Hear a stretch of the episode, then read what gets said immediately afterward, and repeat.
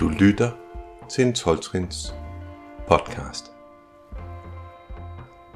Den sjette januar to tusind atten satte vi den første podcast i luften.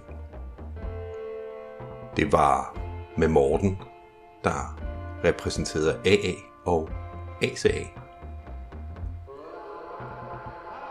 Her to år efter har vi lagt fireogtredive podcasts i luften, og planen er jo at fortsætte. Sidste år fejrede vi etårs fødselsdag med et første trins konvent, og i år var det tid til et andet trins konvent. Her er en af de ting, vi optog på dagen.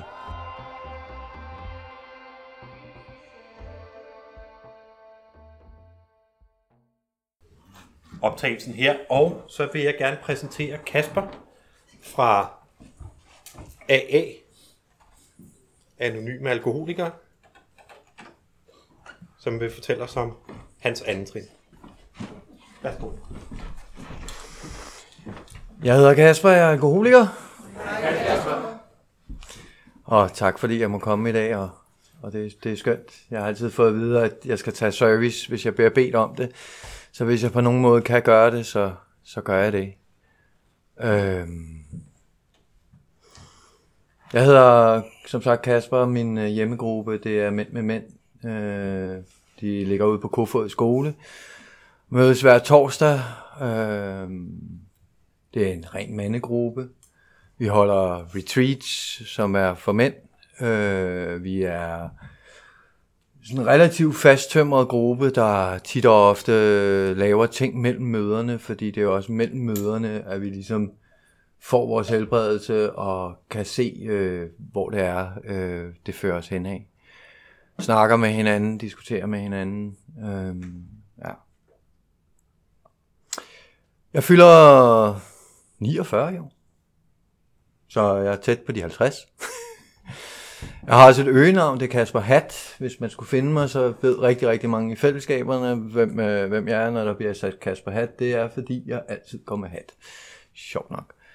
Øhm, jeg er som sagt født i, jeg er født i enoghalvfjerds. I en øh, sådan relativt normal familie. Der er ikke noget alkoholisme i min familie på den måde. I hvert fald ikke tæt inde på livet. Øh... Den er det, man kalder sådan almindeligt dysfunktionel, men dog uden alkohol. Øh, jeg er lidt nervøs her, kan jeg mærke. Og det er bare mit ego, der, der spiller rundt. Så hvis jeg klumper lidt her i starten, det kommer på et eller andet tidspunkt, så er det bare mit eget ego, der, der, der roder rundt i hovedet på mig. Øh, jeg har opdraget med, med, med sådan en god aspekt over for mit stof, mit hovedstof. Jeg har også nogle andre ting. Jeg er også arbejdsnarkoman, jeg er hasoman. Øh, jeg har nogle forskellige ting, som, som jeg har kæmpet med igennem mit liv. Øh, jeg er blevet voldsomt mobbet i skolen. Virkelig, virkelig grotesk. Øh, det er ikke derfor, jeg er alkoholiker. Øh, jeg har mistet arbejde, jeg har fået arbejde, jeg har mistet kærester. Fodkærester, øh, det er heller ikke derfor, jeg er alkoholiker. Jeg har simpelthen bare den her sygdom. Og den, den ligger i mig, og jeg kan se den helt fra barns ben af. Jeg kan se den der idé om, at jeg ikke hører til i verden. Jeg havde ikke fået manualen. Jeg forstod simpelthen ikke, hvordan de andre gjorde. Jeg kiggede rundt på de andre, og det så ud som om, at det kørte bare for dem, og jeg kunne ikke finde ud af det.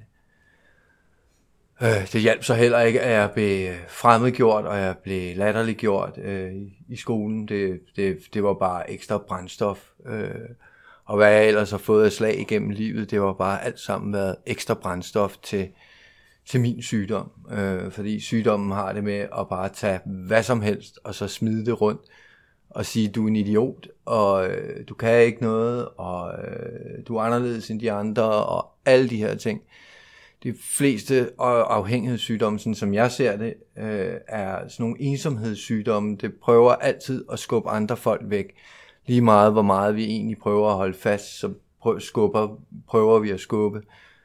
øh, alle andre væk fra os, fordi det er, når jeg er alene med sygdommen, så er det der, hvor den har det bedst med mig og arbejder bedst med mig. øh, det er sådan en af grundprincipperne i, i, det, i den måde, jeg tænker min, min egen sygdom på. Øh. Man kan sige, at, at der findes mange historier om, at, at nogle øh, alkoholikere, de har den der med første gang, de fik alkohol, så fandt de også øh, en ny gud. Kong alkohol. Øh, sådan var det ikke for mig. Jeg prøvede det nogle gange, og, og det var faktisk først sådan rigtig senere, at, at det begyndte at gribe fat i mig. Øh, jeg kan godt se, at jeg måske ikke har haft et ordentligt forhold til alkohol i løbet af, af, af, af hvad skal vi sige, de sene teenageår og øh, jeg er oppe i tyverne, men jeg, i starten, der var jeg en af dem der, der sagtens kunne sige nej, eller drikke en halv flaske, eller et eller andet i den stil. Øh, jeg kunne for det meste styre det. Øh, og det var først, da jeg kom op i trediverne, at det begyndte at gå rigtig, rigtig galt. I midten af tyverne fik jeg også et øh, fantastisk arbejde inden i øh, teaterbranchen. Og i den branche, der arbejdede man rigtig meget, og det var sådan ligesom en, en forventelig del af det. Og det kunne jeg rigtig godt lide, fordi så skulle jeg ikke være sammen med mig selv.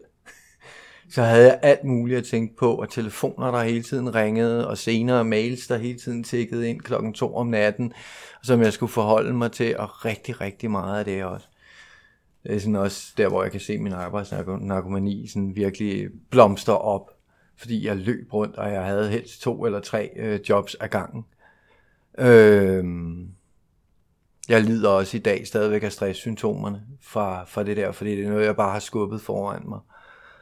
Øh, det vil sige, at øh, den måde, jeg husker på, er i dag ikke øh, helt god. Øh, I vil måske også opleve indimellem, mens jeg speaker her, at jeg stopper midt i en sætning. Fordi jeg kan sådan set ikke huske, hvor jeg startede og hvor jeg er på vej hen. Så det kan ske. Jeg vil bare sige det. Øhm. Ja. Men der er noget der i trediverne, der i starten af trediverne, der øh, var jeg begyndt at ryge og drikke sådan ret tit. Det var begyndt at blive sådan en slags, det var både en belønning for mig, men det var også, jeg brugte efterhånden alle mulige undskyldninger for det. Øh, og jeg, altså, jeg, jeg er sådan semi-intellektuel.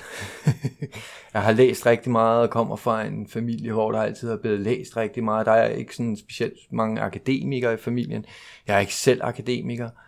Øh, Det har jeg ikke kunnet overskue, simpelthen. Jeg kunne ikke finde ud af det der med at sidde stille. Øh, jeg kunne ikke sidde og, og studere på den måde. Øh, men jeg har fandme læst rigtig, rigtig meget alligevel. Og så er jeg en af dem der, der også har kunnet læse på bagsiden af en bog og en halv artikel i Politikken om kvantefysik, og så vidste jeg alt om det.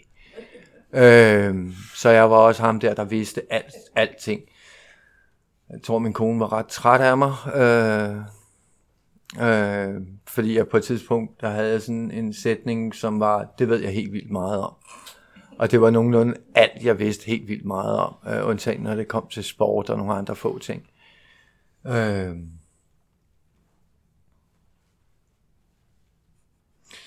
Det kommer her senere, hvorfor jeg, hvorfor jeg også nævner det. øh. Da jeg var ja, i midten af trediverne, der øh, var jeg begyndt at drikke til blackout øh, på daglig basis. Øh, jeg arbejdede som sindssyg. Jeg arbejdede et sted mellem femogfyrre og halvfjerds timer eller mere om ugen. Øh, og så når jeg havde fri, så drak jeg til, til blackout. Øh, eller røg. Og drak. Jeg prøvede nogle gange at styre det ene med det andet. Jeg tog virkelig, virkelig, virkelig mange dumme beslutninger. Øh. Og på et tidspunkt havde jeg mødt en, en, en pige, som var noget yngre end jeg selv. Og på et tidspunkt var vi sådan, øh, ja, Vi havde været igennem hver vores sindssyge forhold, og på det tidspunkt havde jeg sådan tanker om, at måske var der noget galt, måske var jeg alkoholiker, fordi jeg kunne simpelthen ikke lade være med at drikke. Jeg var der, hvor jeg ikke kunne lade være med at drikke. Og øh, jeg ringede denne her kvinde op, øh, veninden op, vi var ikke kærester eller et eller andet i den stil, og sagde, øh, jeg tror sgu, jeg har et alkoholproblem. Øh, det troede hun så ikke rigtigt på. Øh, Jeg tror faktisk hun, jeg kan ikke huske det helt, men jeg tror faktisk hun han foreslog, at jeg skulle tage mig et koldt bad. Det virkede ikke, fordi så blev jeg nødt til at drikke noget mere. Det var pis koldt, så vidste jeg, at der var noget, der varmede, så, så det var, nå, men lige meget. Øh, men så gik der ikke særlig lang tid, og så blev vi kærester. Øh, og som sagt, så drak jeg på det tidspunkt hver dag, mere eller mindre, til blackout. Og vi blev kærester, og vi efter et års tid, så tog vi en tur til Rom, hvor jeg er en kæmpe brænder. Jeg kan stadigvæk huske det, fride til hende, det havde jeg gjort nogle gange før. Øh, og så tog hun mig på ordet. Hun sidder her i dag. Hun skal speak senere, så kan I høre historien fra hende. Der er en årsag til, at der er to bøger, ikke? Den ene bog, den hedder øh, As Bill Sees It, og, som er en af grundlæggerne af A A, og dermed er han alkoholiker. Og den anden, den hedder As Lewis Remembers. Øh, øh, nå, ja, øh, så kan I høre historien derfra. Øh, men jeg, jeg, hun tog mig ligesom på ordet, hun fik trummet min familie, hendes familie sammen, og der blev fastlagt en dato, og, og så skulle vi satme giftes. Og jeg arbejdede og drak, og gjorde mærkelige ting. Øh, og, og, og, og det var lidt, altså det var mit liv, det var håbløst. Det var i virkeligheden håbløst, det jeg lavede. Det var i virkeligheden, altså jeg, jeg hadede mig selv. Jeg havde angst, jeg vidste, altså jeg var bange for at gå ud af døren, jeg var bange for at blive indenfor, jeg var bange for alt, jeg var bange for en sød kande saft, ikke? Jeg kunne, jeg, jeg tvang mig selv ud af døren hver dag. Øh, og hver dag i bruseren, når jeg gik i bad, øh, og så stod jeg og sådan slog hovedet ind i væggen og sagde, i dag skal jeg ikke drikke, i dag skal jeg ikke drikke. Og så i løbet af dagen tog jeg en ny og bedre beslutning, som var at drikke. Øh, fordi jeg, skulle, jeg havde det skidt, og så skulle jeg lige have to, og når jeg først havde fået to, så startede allergien, og så kørte toget for mit vedkommende. Og det kørte eddermame stærkt. Øh... Og tre uger før jeg skulle giftes, øh, der havde jeg min sidste tur. Øh, jeg havde en kammerat, der var gået ædru, øh, en kollega og kammerat, der var gået ædru halvandet år før mig. Øh, og efter den sidste tur, som var helt åndssvag, ligesom så mange andre ture, konen havde jagtet mig igennem Nørrebro Parken, og fældede mig og øh, sidder og råbt ned i ansigtet på mig, og jeg havde ligget og kigget op i stjernerne og sådan noget der. Øhm, da jeg så vågnede op efter den tur, der vidste jeg godt, at jeg kunne ikke mere. For jeg var fyldt af skam og selvhad og frygt, og jeg kunne ikke mere. Og jeg havde hørt om, at der var en løsning. Og næste morgen, nej, det var dagen efter, det var den otteogtyvende maj, jeg vågnede op efter den tur.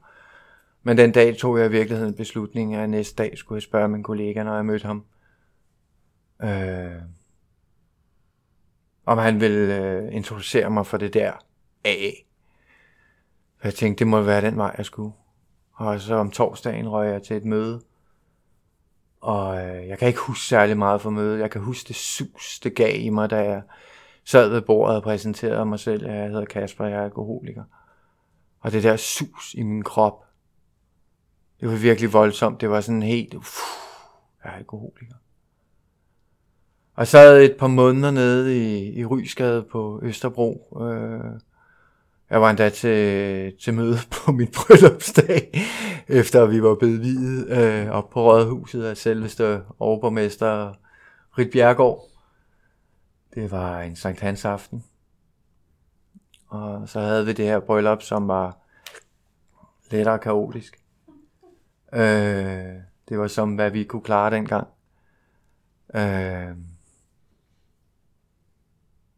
Og så sad jeg dernede i Rysgade og afgiftede i, i, i to, to, ja, to måneder, tror jeg det var.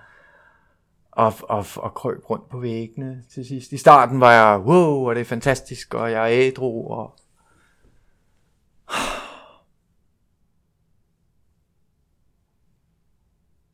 Og der var sådan nogle, der var sådan op på væggene, der stod nogle trin, og der var nogle traditioner. Og... Noget af det, jeg ikke kunne lide ved de der trin. Jeg har også læst en del psykologi og selvhjælpsbøger og alt sådan noget skrammel. Øh, prøvede at gå til nogle terapeuter og noget af den stil. Jeg var også startet på en uddannelse sådan inden for det spirituelle. Øh, og altid også læst meget om, om spiritualitet og metafysik og parapsykologi. Øh, men noget af det, der stod i de der trin, der stod Gud. Og det var jeg ikke helt sikker på. Der var meget af det andet, der lød meget fornuftigt. Og sådan, nå jo, men det, det, det, det, det lød meget interessant. Og sådan noget, men det der med Gud, det kunne jeg ikke rigtig kringe mit hoved rundt om. Jeg har senere fundet ud af, at det mest af alt har været frygt. Frygt for, for Gud. Frygt for en højere magt. Frygt for, at, at jeg skulle forsvinde ind i det og miste mig selv. Jeg har oplevet folk miste sig selv inde i religiøse fællesskaber, og jeg, jeg, jeg var hundeangst for det. Øh...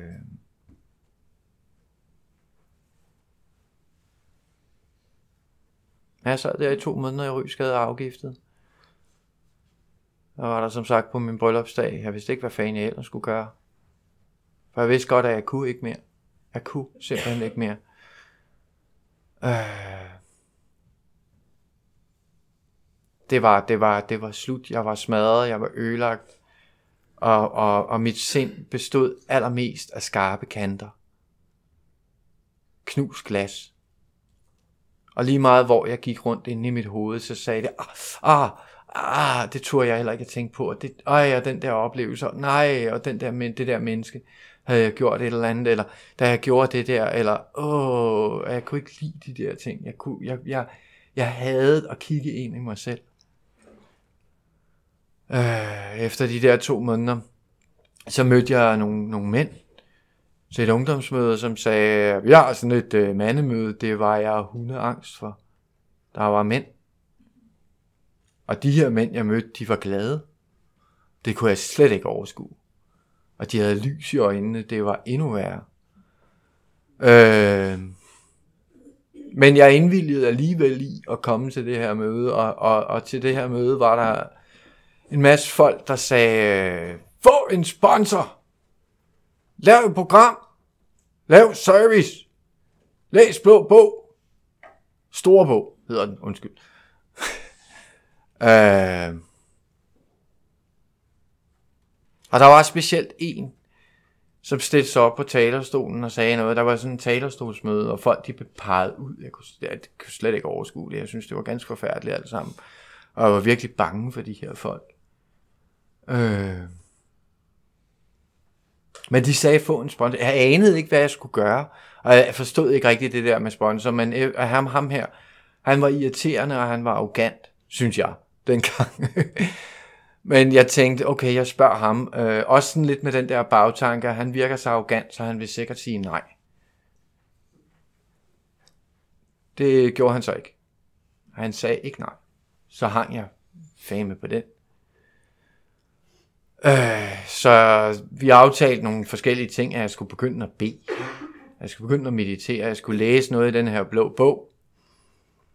Øh, og så skulle vi mødes indimellem og gøre forskellige ting. Øh, det er meget tit sådan i A A-regi, at første, anden og tredje trin laver man relativt hurtigt. Og en af årsagerne, især når man kommer lige ind øh, og, og starter, fordi en af årsagerne til det, det er, at hvis du ikke får fat og kommer i gang, så er chancen for, at du drikker videre og går ud og dør, relativt stor.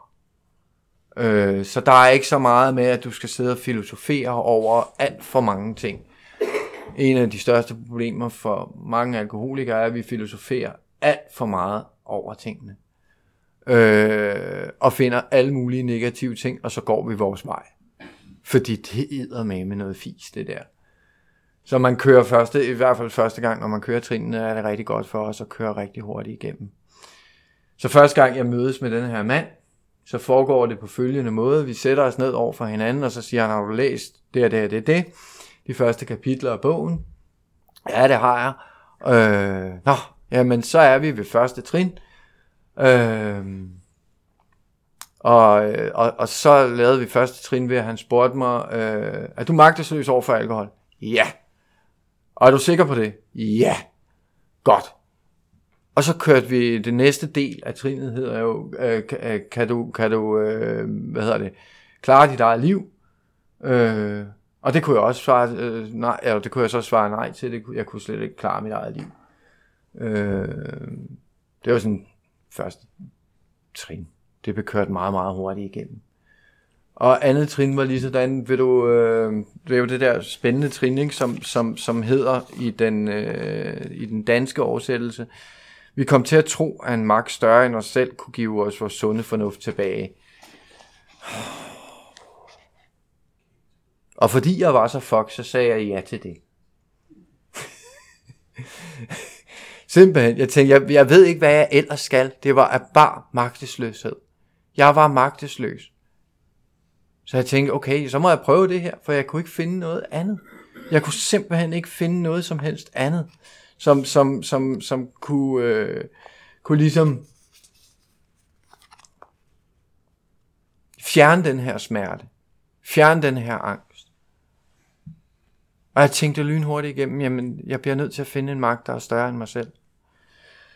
Øh, der står i anden trin på den, en engelsk udgave, og det her det er faktisk noget af det, som jeg senere kom til at tænke over og har hørt mange gange. Uh, det er den der med, we came to believe that a power greater than ourselves can restore us to sanity. Sanity. Hvis jeg ikke har haft min sanity, så har jeg været insane. Så har jeg været sindssyg.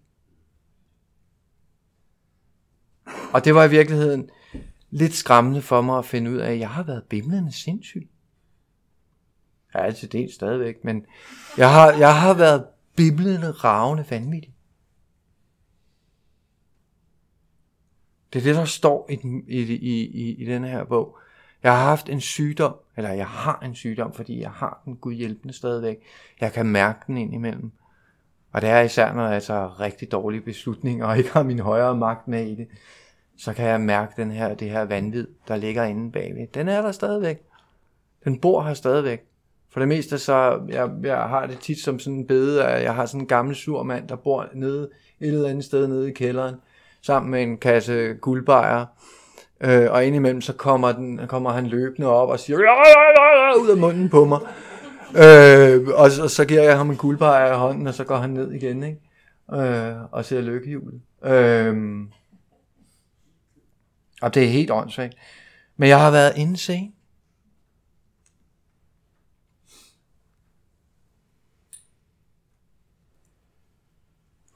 Så jeg sagde meget, meget hurtigt ja. Jeg sagde meget, meget hurtigt ja. Og så siger han, min kære sponsor, og så går vi ned på knæ, og så bliver vi tredje trinspænden. Hvad? Okay. Jeg har ikke lige regnet med. Men okay. Det gjorde vi så. Jeg kunne ikke mærke noget. Jeg kunne ikke mærke noget dengang. Jo, jeg var måske lidt chokeret. Og lidt undrende. Hvad fanden er det, der foregår? Vi kørte trinene igennem, mere eller mindre. Jeg fik en anden sponsor på et tidspunkt, fordi et, øh, min gamle sponsor, han hoppede selv ud af fællesskabet, og jeg tror, han koncentrerede sig om A S A faktisk. Øh, fordi det var en af hans store, eller er en af hans store øh, ting også, øh, at være voksenbarn. Øh, men han afskrev sig sine øh, sponsorer, jeg fik en anden sponsor, der kørte tingene på en anden måde. Øh, og det er sådan set også rigtig fint. Øh, Jeg har kørt trin en del gange nu efterhånden. Øh, min trin har set forskellige ud. Øh, jeg har diskuteret det her andet trin med folk. Jeg har læst, og den her gang har jeg ikke bare læst bagsiden af en bog. Eller sådan noget. Men jeg har læst en masse ting om det, og hørt speaks om det, og diskuteret det med folk. Hvad er det egentlig? Hvad vil det egentlig sige, det der med en højere magt? Øh, nogle af de første sten, der blev lagt i, i det her for mig, det var, at øh, jeg søgte rundt det første stykke tid for at finde en højere magt. Jeg var helt ude i kvantefysikken. Jeg var alle mulige mærkelige steder for at finde det. Øh, der var en, der på et tidspunkt sagde til mig, okay Kasper, den her magt, den skal bare være større end dig selv.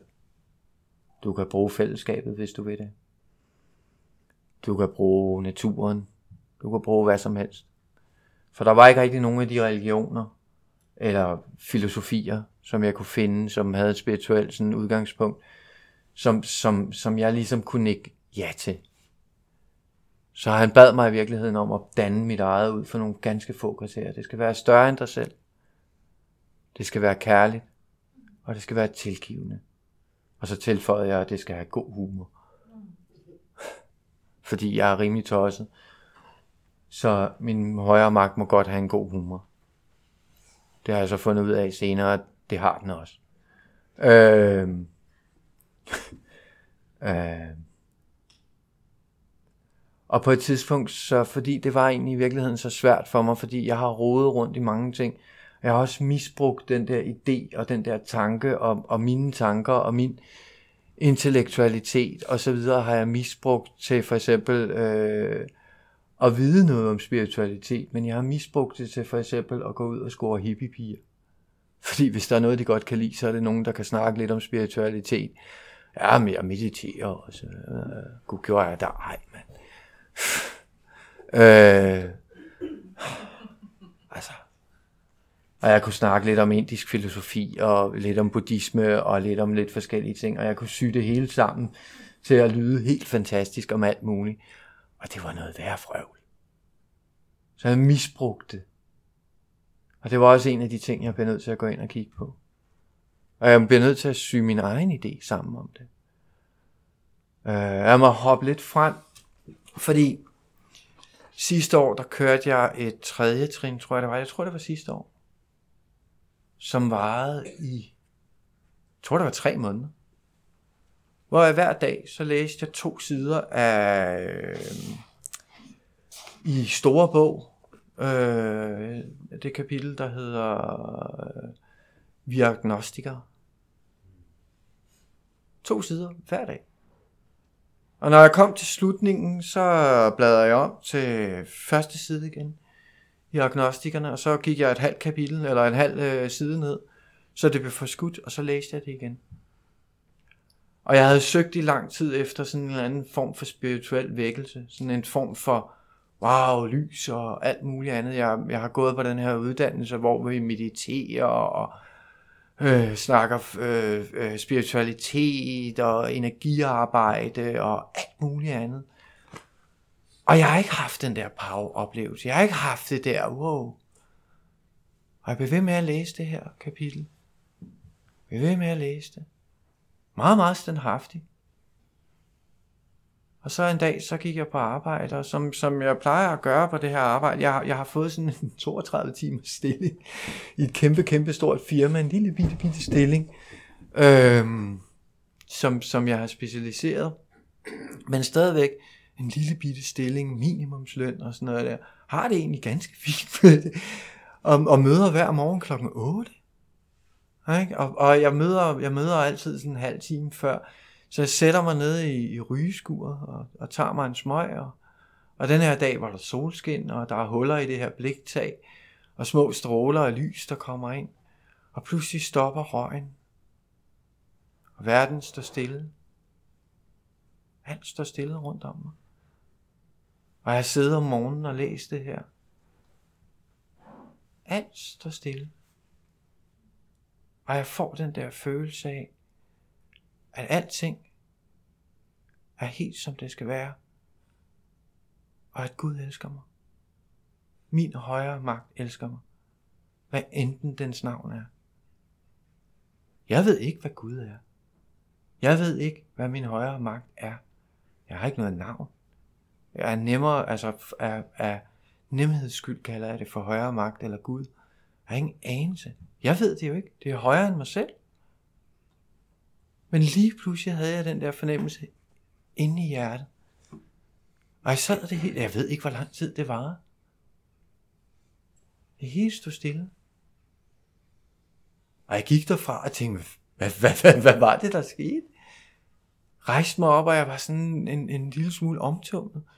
Og de næste par dage gik jeg sådan lidt rundt og var sådan helt omtumlet og underlig i hovedet. Indtil en af mine kammerater i fællesskabet siger til mig, du, du virker mig lidt mærkelig og lidt, lidt, sådan lidt ved siden af dig selv. Og jeg fortæller ham om, om hvordan jeg har det og, og denne her oplevelse, og han siger til mig, ja, Kasper, hvis en af dine sponsier var kommet og sagt til dig, øh, fortalt mig de her ting, hvad havde du så sagt til ham? Så vil jeg da sige, at du havde haft en eller anden form for åndelig opvågning. Nå, Kasper, er det så ikke det, du har? Mm. Og der sad jeg så med tolv års erfaring og tænkte, åh, oh, fuck. øh, det tog mig tolv år.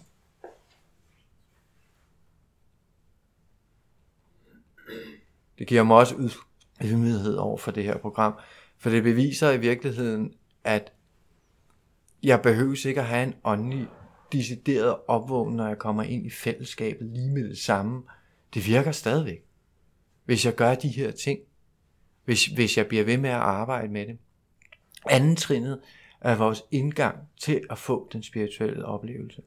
Anden trinnet, jeg behøver ikke i anden trinnet at definere min højere magt. Den kommer, når jeg arbejder med det. For nogen går det hurtigt, for nogen går det langsomt, som der også står. Det hele står jo i bogen. Jeg behøver ikke at panikke, hvis jeg ikke kan mærke kontakten. Der var en af mine før samme kammerat, jeg, jeg snakkede med om den her oplevelse. Han havde i, i jeg tror det var første halve år eller hele år, han havde været et år, der havde han ringet til sin, til, til sin sponsor og sagt, Jeg, jeg kan ikke, jeg, den der kontakt med en højere magt, jeg kan ikke finde den. Så siger han, hver dag mediterer du hver dag? Øh, ja, det gør jeg. Jamen, så har du jo også en kontakt. Åh oh, ja, jamen, det har jeg jo. Ja, godt. Det kan godt være, at du ikke kan mærke den lige nu, men du har den. Min højere magt har hele tiden været der. Der er sådan en øh, fed analogi, vi bruger ind imellem i, øh, i blandt andet i, i min gruppe, mandegruppen der. Øh, det er faktisk en, en, så vidt jeg husker, kristen, eller det er det jo, fordi det er Jesus, det handler om. Øh, med den her fyr, der, der, der kommer op i himlen og, og møder Jesus. Øh, og de står på en strand. Øh, Og det kan godt være, at jeg bliver lidt rørstrøms nu, men jeg kan godt forstå hele den her analogi, fordi den handler i virkeligheden om, at han står sammen med Jesus, og, og han, han, han snakker med ham, og så, så siger han, jamen, jeg har, jeg... så siger Jesus, øh, øh... nej, hvordan er det? Det er det der med, at han, han, har, han har troet på Jesus hele sit liv, øh... Og de snakker om, øh, om nogle af de der ting, øh, de har, han har været igennem. Øh, og så siger Jesus, øh, kan du se det her, de her to sæt fodspor ned ad stranden? Ja, ja, det kan han godt. Okay, det er, det er mig og, og dig. Det er vores fod, fodtrin, jeg har været der hele vejen igennem livet. Og så siger den her mand, jamen, jamen nogle steder er der jo kun et sæt fodspor. Og så siger Jesus, ja, men det var der, hvor jeg bar dig. Og det kan godt være, at jeg ikke har kunnet føle min højere magt hele gennem vejen, gennem mit liv. Men den har jo været der. Jeg sidder jo her i dag. Jeg sidder her i dag på Flakkebjerg efterskole, og jeg sidder og er i gang med, og i gang med at lave en indspilning af, af hvad jeg fortæller. Jeg, jeg er kommet hertil. Min højere magt har hele tiden skubbet mig den her vej. Jeg troede i starten, da jeg kom ind i fællesskabet, at det var mig selv, der var gået herind. At, at det var mig, der ligesom havde fundet vej herind til. Den blev jeg ret nød, hurtigt nødt til at forkaste den idé. Det var ikke mig. Jeg fik at vide fra start af i den her øh, mandegruppe, jeg var kommet ind af. Nu er du kommet herind. Det er Gud, der styrer. Det er Gud, der styrer bussen.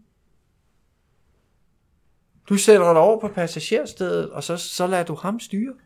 Har jeg kunnet gøre det hele vejen igennem? Nej, det har jeg ikke. For jeg vil nogle gange stadigvæk vildt gerne selv styre. Øh, men jeg kan gøre et forsøg på at blive bedre. Der står ikke, at vi skal være perfekte. Der står, at vi skal prøve at gøre en indsats. Vi er ikke helgerne. Det er ikke perfektionisme, vi leder efter. Mange af de her tanker omkring anden trin er set i retroperspektiv. Jeg anede ikke, hvad jeg lavede dengang. Min hjerne var kogt af. Sprittet af, kunne man vel fristes til at sige. Den var, den var, den var gennemhullet som en si. Som en schweizerost på overarbejde. Hold nu op. Der er ting, jeg vitterligt ikke kan huske. Der er rigtig mange ting, jeg ikke kan huske. Og overgivet sig til en højere magt, er min redning, er min redningsplanke, og være okay med det. Så kan det godt være, at jeg bare den dag sagde ja, fordi jeg ikke vidste, hvad jeg ellers skulle gøre, og sagde ja til at fortsætte. Men det var det, der skulle til.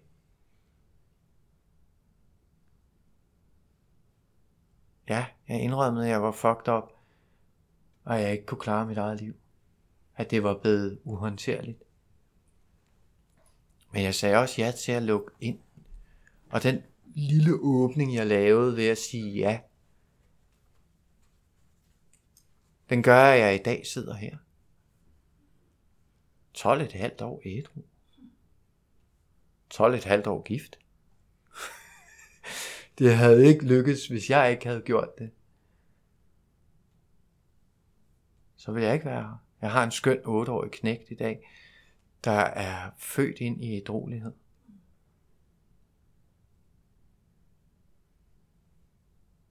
Det førte også senere til, at min kone gik ind i fællesskabet i, i Al-Anon. Det førte til, at en af mine gode venner ringede Eller jeg ringede til en af mine gode venner og lavede et, et niende trin på ham.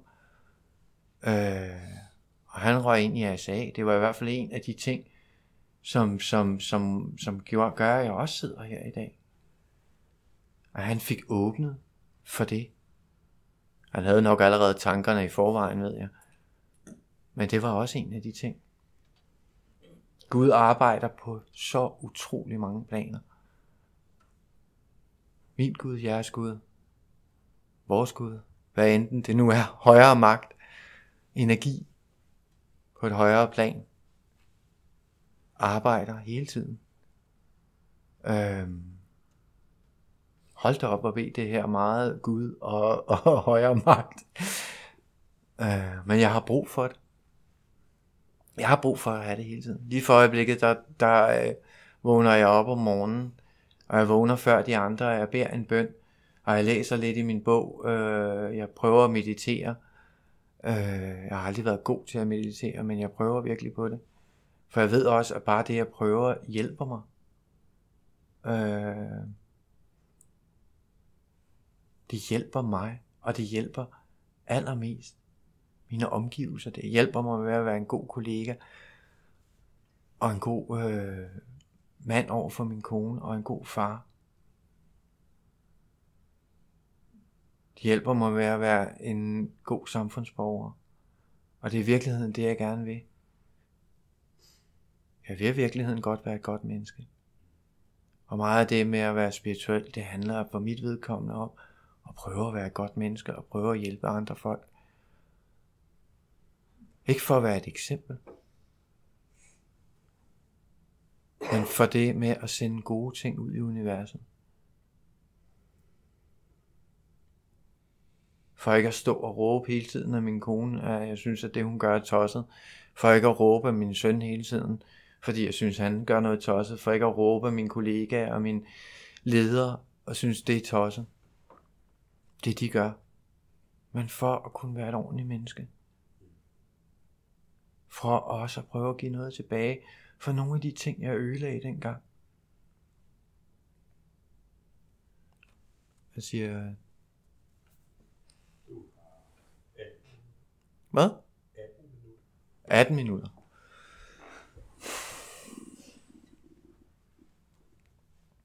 Jeg vil godt fortælle om en oplevelse, som noget af det her har, har, har, har gjort. I det, jeg går igennem. Ja. Øh, en af de oplevelser, jeg har haft ved, for eksempel, nu er det anden trin, det handler om. Men anden trin fører ned til tredje trin, som fører til fjerde trin, femte trin, sjette trin, syvende trin, ottende trin. Og niende trin. Hvis jeg ikke laver mit andet trin, så kommer jeg aldrig nogensinde til niende trin. Og jeg har en rimelig... Det... Nogle af jer kan måske... Det kan være lidt voldsomt det her, men jeg har et niende trin, som jeg i virkeligheden gerne vil fortælle om. Øh, det, det er et niende trin på en ekskæreste. Det var voldsomt, det der var sket. Vi havde skændtes, vi havde slås, og der var sket alt muligt andet grimt i det forhold. Jeg møder op til det her niende trin, og er rædselslagen. Jeg er meget, meget bange for, hvad der skal ske. Jeg får lavet det her niende trin, og jeg siger til sidst i niende trin, er der noget, jeg kan gøre? Og hun siger, det ved hun ikke. Det vil hun tænke over. Rimelig, rimelig irriterende.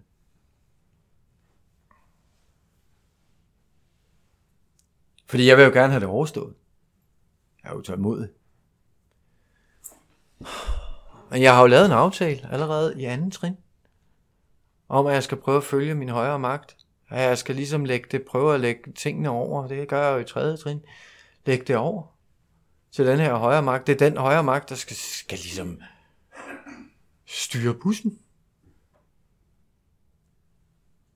Og det her andet trinet er vigtigt i niende trin. Fordi hvis jeg ikke hvis jeg ikke lader det højere magt styre, så ødelægger jeg det her niende trin. Og der går et halvt år. Så ringer hun til mig, og så spørger hun, ja, nu flytter jeg fra min kæreste over i, på Fyn. Gider du at stå over på Sjælland og tage imod? Når jeg kommer med møblerne, og de skal opmagasineres. Jeg siger ja. For det har jeg lært. Og det skal jeg gøre. Og jeg tropper op.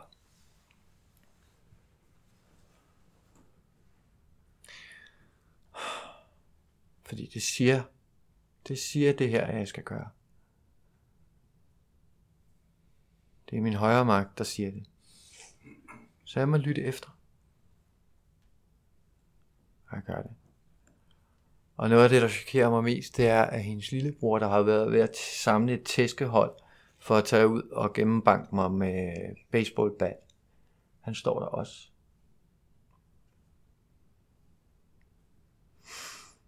Øh, jeg får kigget ham i øjnene.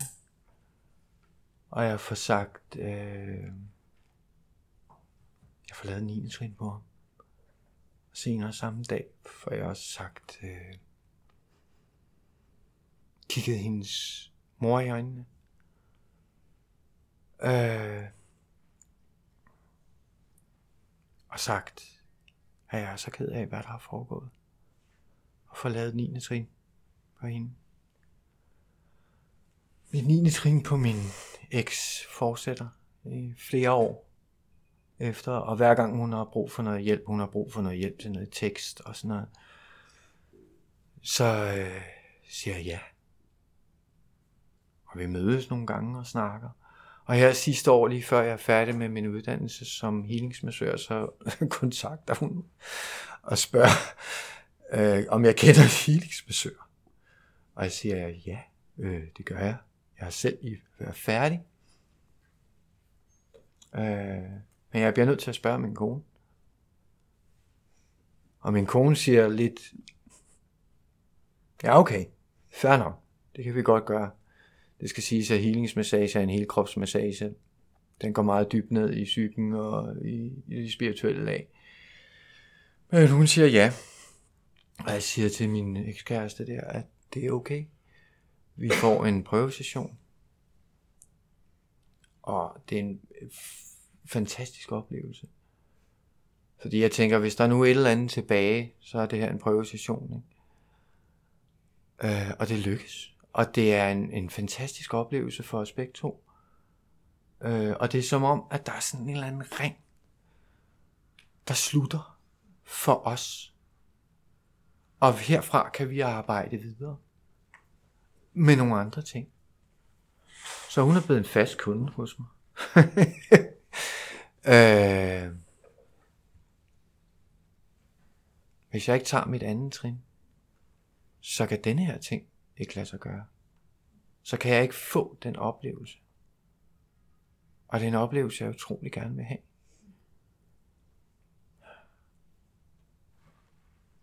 Når jeg beder, som jeg er besat til, så kan jeg ikke bede for særlig meget andet, end at jeg må være den bedste udgave af mig selv. Jeg fik at vide, du kan ikke bede om penge, prestige og et eller andet i den stil. Det virker ikke. Mange har prøvet det, men det virker ikke. Men bed for andre folk. Jeg kunne ikke lide det. Jeg har brugt meget tid på at bede med sammenbidte tænder for folk. Jeg synes, det var dem, der havde gjort noget dumt over for mig.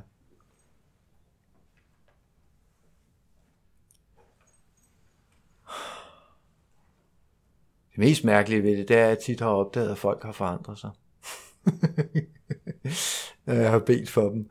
Jeg tror nok nærmere, at har jeg senere fundet ud af, det var sådan var det i starten. Jeg troede, jeg skulle forandre folk. Men det var min indstilling til folk, der havde, når, jeg, når jeg havde bedt for dem i fjorten dage med sammenbidte tænder, så holdt jeg op med at have sammenbidte tænder, og så bedte jeg for, at de måtte få et godt liv.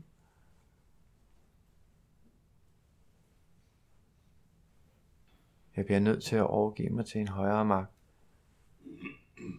for at få lov til at se, fortsætte. Jeg kan ikke springe det over.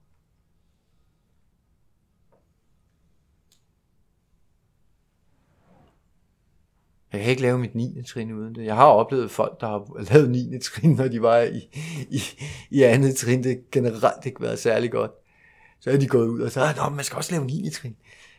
Det er generelt ikke gået særlig godt. Uh... Jeg har haft rigtig mange gode oplevelser på grund af det andet trin. Tredje trinet, der følger lige efter, er så sundt for mig. Fordi der laver jeg en eller anden alliance. Jeg behøves heller ikke på det tidspunkt at vide en hudende fis om, hvad, det min, min, min, hvad min højere magt er. Jeg behøves bare at sige, at den er der. Fordi den er der. Jeg er stadigvæk ædru, og det er et forbandet mirakel. Det er en af årsagerne til, at jeg stadigvæk er i fællesskabet. Det er for at se de her mennesker, der kommer ind og er smadret. Og se dem begynde at blomstre igen. Se dem få deres familie tilbage. Se dem blive ordentlige medarbejdere eller studerende. Se dem blive ordentlige mænd, eller koner, kærester. Se nogle af seniorerne komme ind, og, og, og, og opleve det der med, at hey, lige pludselig så får de en seniortilværelse, som rent faktisk er værd at leve. Og være med til at hjælpe dem med at komme videre. Fortæl dem for eksempel, at det der gudsbegreb, eller højere magtbegreb, lad være med at prøve, altså, hold op med at fucking overtænke det. Prøv at tænke på i stedet for, som jeg fik forklaret det der med, at det behøves bare at være større end dig. Du behøver ikke at sætte navn på det lige nu. Du finder det. I dag er min højere magter. Den er en del af min tilværelse. Den er en del af mit liv.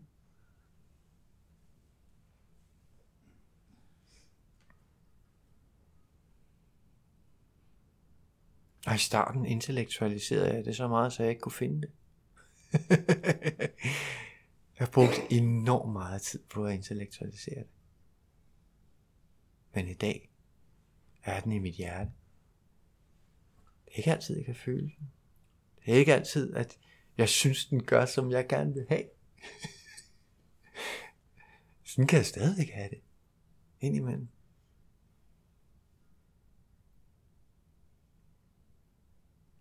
Jeg synes, jeg er stadigvæk gift med min kone.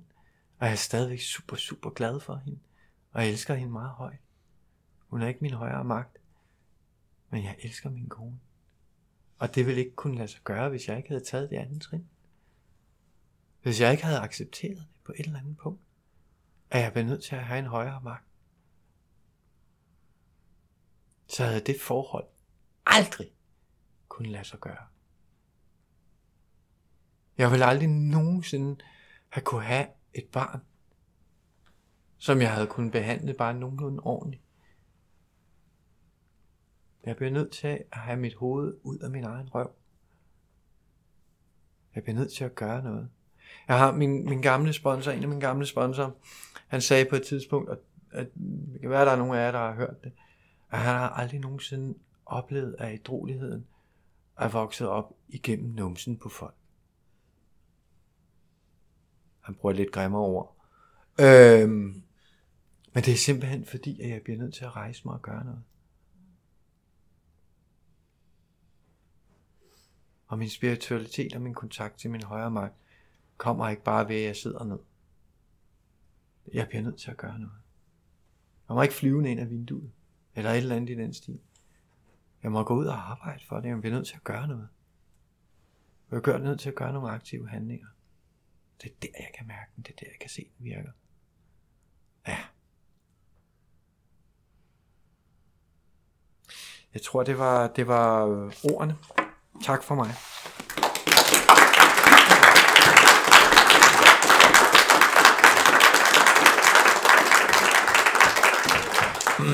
Hold op.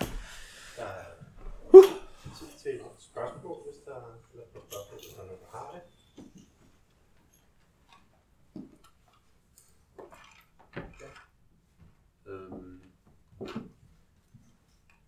Hvilken betydning har din hjemmegruppe haft for din måde at forstå din højere magt? Hmm. Hvilken betydning har min hjemmegruppe for min forståelse af min højere magt? Korrekt. Mm. Øh.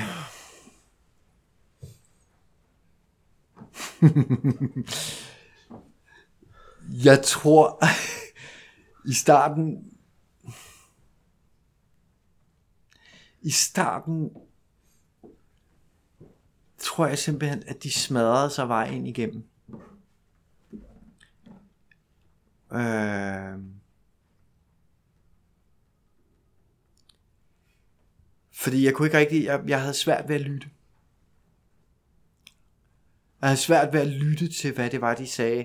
Og jeg tror, i starten øh, skulle der virkelig bruges dynamit til at komme derind.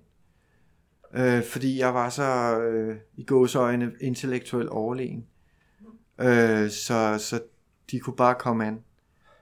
Øh, og det vil sige, at de... de, øh, de fortalte mig, at, at jeg blev nødt til at være ydmyg. Det var jeg satme ikke glad for. Også fordi jeg dengang havde en idé om, at ydmyg havde noget at gøre med at ligge på gulvet på knæ og slikke andre folks sko. Øh, så jeg var virkelig, virkelig bange for det. Jeg var... Jeg, var, jeg kunne ikke se det. Øh, og de fortalte mig, at jeg skulle lave service. Og det var jeg heller ikke glad for, fordi så skulle jeg jo hjælpe andre folk. og jeg skulle stille op til kaffe, og jeg skulle gøre alt muligt, og lave konventer, og jeg ved ikke, hvad det var, de ikke fandt på af mærkelige ting. Øh, og det kunne jeg ikke lide, fordi jeg, ikke, jeg, ikke, jeg kan ikke lide at servicere, eller kunne ikke lide at servicere, hvad jeg nærmere at sige, andre folk, ved mindre jeg fik noget ud af det selv. Og den bliver jeg nødt til at forkaste. Øh...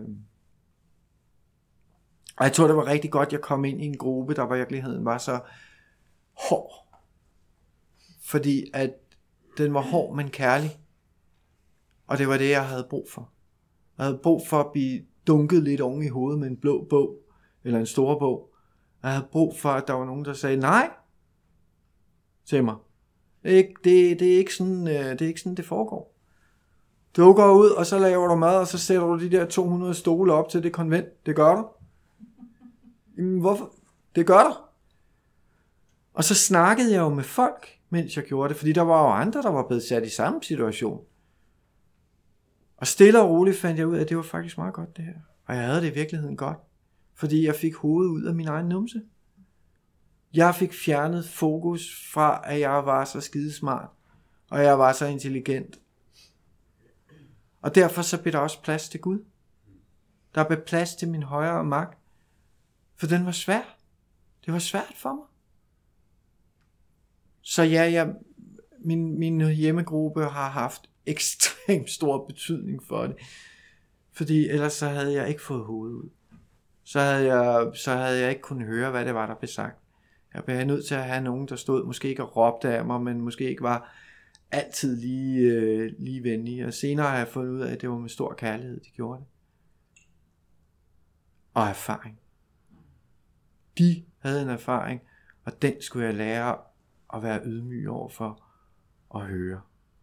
Og jeg bliver ikke nødt til at krybe på gulvet. Jeg kan gå til en lønforhandling i dag og sidde der og, og forhandle. Det er jo der, hvor jeg arbejder for eksempel. Er det nogle forfærdeligt små lønstigninger, vi får, men vi får dem, men jeg lige for øjeblikket får jeg bygget hvad som helst på. Fordi når jeg går ind til sådan en, er jeg ikke ydmyg. Ikke på den måde. Jeg skal ikke ligge og slikke deres, øh, være spytslikker og sige ja og amme. Jeg må godt også arbejde for mig selv. Jeg må godt arbejde for at komme lidt opad. Jeg må godt anerkende mig selv. Jeg må også elske mig selv. Det er okay. Det må jeg godt. Jeg må ikke... Det er det der med igen at, at, at have egoet er for stor. Jeg har fundet min rette størrelse, tror jeg nærmere, det er mit eget værd. Og det er det, jeg havde et selvværd, eller en, en selvopfattelse, der var heroppe, men et selvværd, mindre værd, der var på størrelse med Hvide Rusland. To helt diametrale ting. Og det var, det var det, der blandt andet også splittede mig. At finde min rette størrelse, og finde min øjenhøjde, og finde ud af, hvad jeg er værd. Øh, og det er blandt andet noget af det, min hjemmegruppe har gjort for mig, igennem at sige, det her, det er ikke i orden, du skal opføre dig ordentligt. Lær at snakke med andre mennesker, som du måske ikke mener, har den samme intellektuelle standard som dig. Det skal siges, jeg er ikke intellektuel. Jeg er bare semi. Jeg er ikke, jeg er ikke studeret eller noget som helst i den stil. Jeg har en gartneruddannelse og gået to år på H F, ikke? Altså. Ja. Jo, den har haft stor betydning. Ja. Tak, Kasper.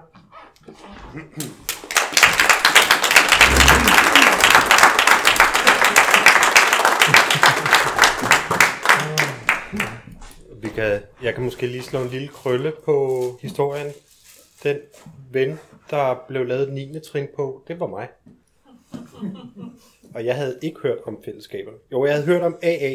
Og A A i mit univers, det var for de der, der sad nede på en bænk og ikke havde haft et arbejde i ti år. Og var to øh, bjørnebryg fra at stille træsko. Jeg vidste ikke, at hvor, hvor mange tolv-trins fællesskaber der er. Og det lærte jeg den dag. Og ja, så startede jeg i S A. Og nu er jeg så i Koda. Og tolv-trins podcast havde i hvert fald aldrig eksisteret, hvis Kasper ikke havde taget telefonen og ringet til mig og lavet det niende trin. jeg ved heller ikke, om jeg var suicidal i den periode. Jeg ved heller ikke, om jeg har været. Altså, og det er ikke bare sådan noget, jeg siger. Det var jeg. Jeg sad et halvt år på sofaen og glodede ind i væggen, og så tog jeg mig sammen til at gå på arbejde. Øh, smøre en madpakke til min datter. Sørge for, hun fik noget at spise. Og, og det, jeg tror faktisk kun, det var fordi, at jeg var far, at jeg ikke begik selvmord. Det, det følte jeg alligevel ikke, jeg kunne tillade mig over for hende. Men ellers var jeg faktisk ligeglad. Jeg gad ikke mere. Der var ikke håb for mig. Så kom Kasper. Så jeg står her i dag. Så tak for det. Du lyttede til endnu en tolv-trins podcast.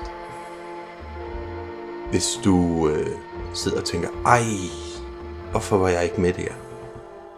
Vil jeg bare sige til dig, at øh, næste år, så kommer der et tredje-trins konvent med nye speakere, måske nye fællesskaber. Og øh, du skal bare holde øje med hjemmesiden. Og det bliver jo sandsynligvis i uge syv vinterferien igen. Så du har stadigvæk en mulighed for at komme og være med og møde os alle sammen omkring det her. Og se hvordan det egentlig foregår, når tingene bliver optaget. Men herfra så er det bare at ønske dig en rigtig god dag.